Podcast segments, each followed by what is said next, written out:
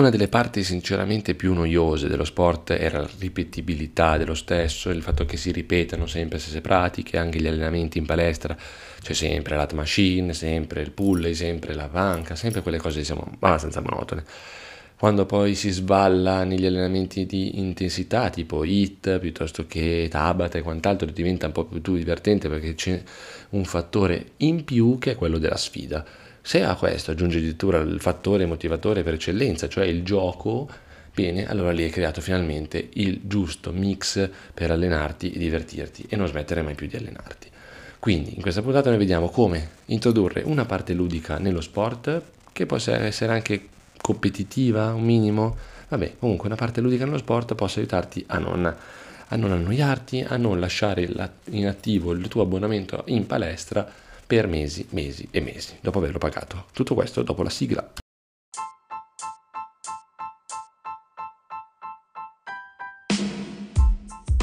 Pillola dell'alimentazione è il podcast che fa per te, te che cerchi sempre le risposte a tutte le domande inerenti alla nutrizione, il fitness, lo sport e lo stare bene a trecentosessanta gradi.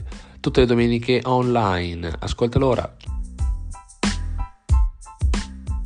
Bene, benvenuti in questa nuova puntata del podcast. In questa puntata, appunto, stiamo dicendo, prima della sigla, dicevamo che scopriamo come, introducendo piccole attività ludiche, tu possa... Eh, noi possiamo tutti ehm, creare una soddisfazione, non, non creare soddisfazione nel, nella nostra pratica sportiva. Tanti studi scientifici, tra cui una ricerca molto interessante pubblicata sulla rivista Psychology of Sport and Exercise, quindi molto di settore, ha dimostrato che, dura, che l'approccio ludico all'allenamento attiva un sistema di ricompensa del cervello. Quindi ricompensa del cervello è: io studio X, fa, mangio caramella, stessa cosa, io mi alleno X, e associo a quell'allenamento una, una, una sorta di piacere, gratificazione, e questo rende la, attiva, delle, attiva appunto i neurotrasmettitori come la dopamina, già attivati comunque durante l'allenamento, ma questo rende tutto molto più piacevole.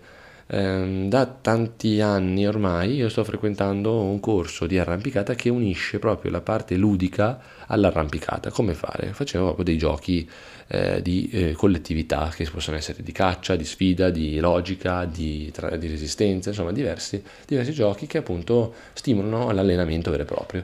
Non mi, non mi, no, cioè mi alleno, mi diverto e non mi annoio. Il recupero mentale attraverso il gioco è un altro degli integratori, Delle, degli elementi che porta all'integrazione di elementi ludici nell'allenamento, quindi crea una pausa mentale dalla vita e dagli stress. Una, un'indagine pubblicata nel Journal of Medical Internet Research ha dimostrato che a partecipare ai giochi legati all'attività fisica aiuta a ridurre lo stress percepito e a migliorare il benessere psicologico, consentendo agli adulti di affrontare la loro routine in modo più rilassato e concentrato. Quindi il gioco sì, non solo per i bambini.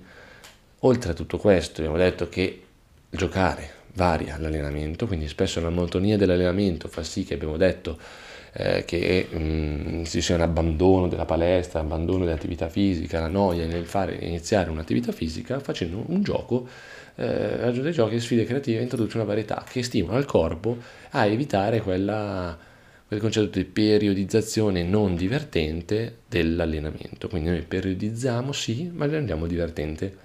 E quindi può prevenire quella, quella sorta di plateau che si crea, di stabilità fatta poi di non troppi successi, perché alla fine la stabilità non rende, non stimola le persone a dare il meglio di sé. Col gioco invece sì, col gioco sicuramente avrai, sei stimolato a dare di più, magari contro un'altra persona, magari contro te stesso, insomma un gioco può aiutarti. Oltre a ciò chiaramente abbiamo l'effetto sociale nel gioco. Eh, altri studi, quindi l'American Psychology Association, Association scusate, ha rilevato che gli adulti che si impegnano in attività fisiche sociali, quindi uno contro l'altro o squadra contro altra squadra, tendono a rimanere più coinvolti nell'allenamento, nell'allenamento a lungo termine.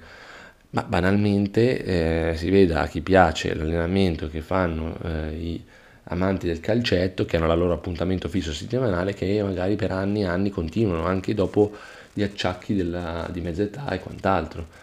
Quindi comunque rimane l'allenamento, rimane eh, il divertimento.